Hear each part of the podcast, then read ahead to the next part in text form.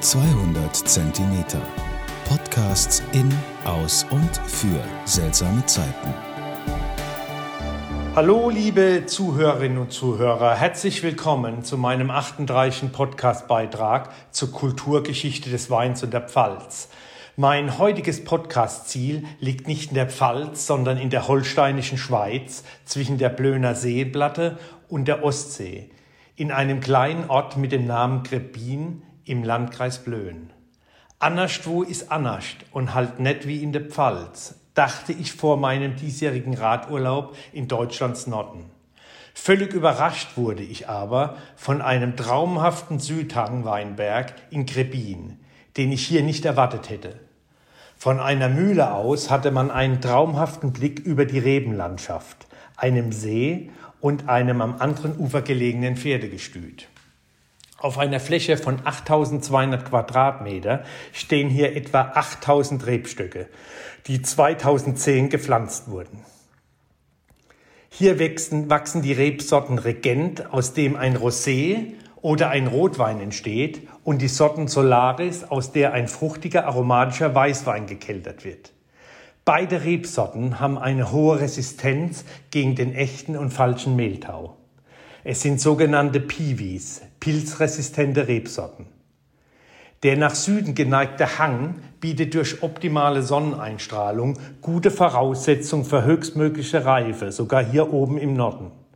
Der am Hangfuß gelegene Schierensee dient als Wärmespeicher und Temperaturausgleich während der Vegetationsphase. Die Erziehungsform dieses Weinbergs ist eine Drahtrahmenanlage mit, Flach, mit einer Flachbogenerziehung. Der Wein wird unter dem Namen Somogvidat vermarktet.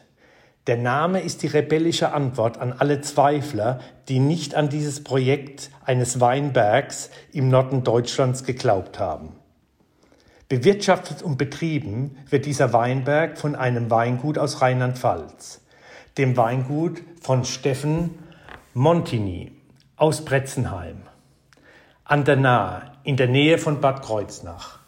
Der Anbau von Weinreben bedarf der Zustimmung der Europäischen Union.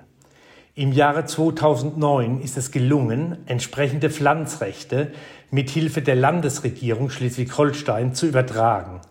Der Weinbau in Schleswig-Holstein ist also eng mit dem Namen Montigny verbunden. Zusammen mit dem ehemaligen Ministerpräsident Carstens wurde nach Gesprächen mit seinem damaligen Amtskollegen Kurt Beck aus Rheinland-Pfalz zehn Hektar Pflanzrechte aus der Pfalz nach Schleswig-Holstein übertragen. Der Winzer und die Kellerarbeit findet also im Weingut in Bretzenheim statt. Der Mut, ein solches Projekt gegen Widerstände und Zweifler zur Vollendung zu bringen, liegt wohl auch in der Familie der, in der Familiengeschichte der Montinis. Vor über 300 Jahren sind die Montigny's, die von den hugenottischen Vorfahren abstammen, aus Frankreich geflohen und fanden in Deutschland Schutz vor der Verfolgung. Zunächst als Rebenzüchter und später an der Nahe als Spitzenwinzer.